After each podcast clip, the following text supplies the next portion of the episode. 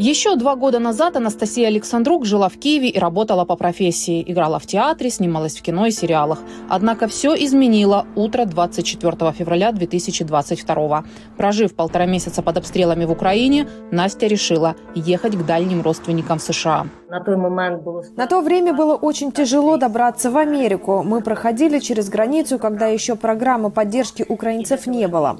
И чтобы добраться до самой границы, нам пришлось проехать через несколько стран. У нас было где-то пять перелетов. Настя с сыном прилетели в Мексику, где и перешли границу США. Вспоминает, было очень непросто, ведь родственники встретить не смогли, и она оказалась одна с ребенком в незнакомой стране. На помощь пришли волонтеры, которые нашли принимающую семью. Настя думала побыть там пару дней, чтобы прийти в себя, но осталась на семь с половиной месяцев.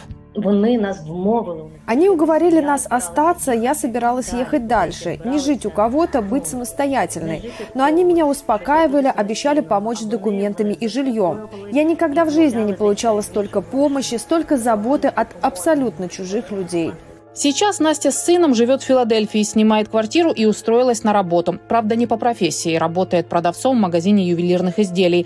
Но, говорит, жизнь налаживается. А о возвращении на съемочную площадку лишь только начинает задумываться. Мені тільки писали. Мне писали кастинг-директоры из Европы. Я записывала для них пробы на английском языке. Жизнь на до и после 24 февраля разделилась для киевлянки Полины Солянко. Первые взрывы в Гастомеле и Буче она видела из окон собственного дома. Из Украины Полина не выезжала 9 месяцев, а в подвале дома обустроила настоящее убежище. Коли почалися масові обстріли, я зрозуміла, що Когда начались массовые обстрелы, я поняла, нужно, чтобы все было под рукой. У нас в доме есть подвал, его использовали как укрытие. Там я собрала еду и воду, сделала настоящий бункер.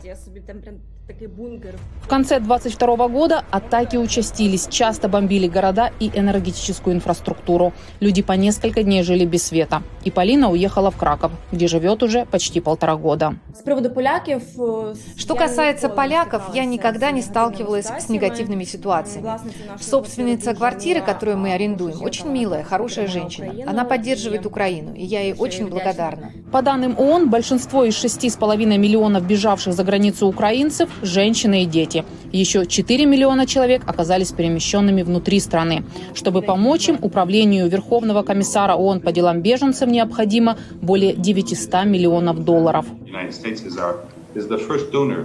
США являются главным донором Управления по делам беженцев ООН. Более 30% нашего бюджета финансируются Соединенными Штатами. На данный момент Госдепартамент должен получить дополнительные бюджетные возможности, в том числе для помощи Украине, которая еще не одобрена Конгрессом. И очевидно, что часть этой поддержки могла бы пойти на поддержку беженцев в Украине и за ее пределами. Киевлянка Полина очень хочет вернуться домой, но не знает, когда это произойдет. А пока вместе с подругой организовала целую редакцию из 17 человек, которые трудятся над книгой про украинских женщин. Издание называется «Растерянная, перечеркнуто решительная. Истории украинских женщин во время войны». Это 60 женщин, выехавших за границу, волонтеры, военные, певицы, телеведущие. Истории тех, кто спасает себя, а кто-то и страну. Книгу планируют напечатать в мае. Она выйдет на украинском, а в будущем и на английском языке.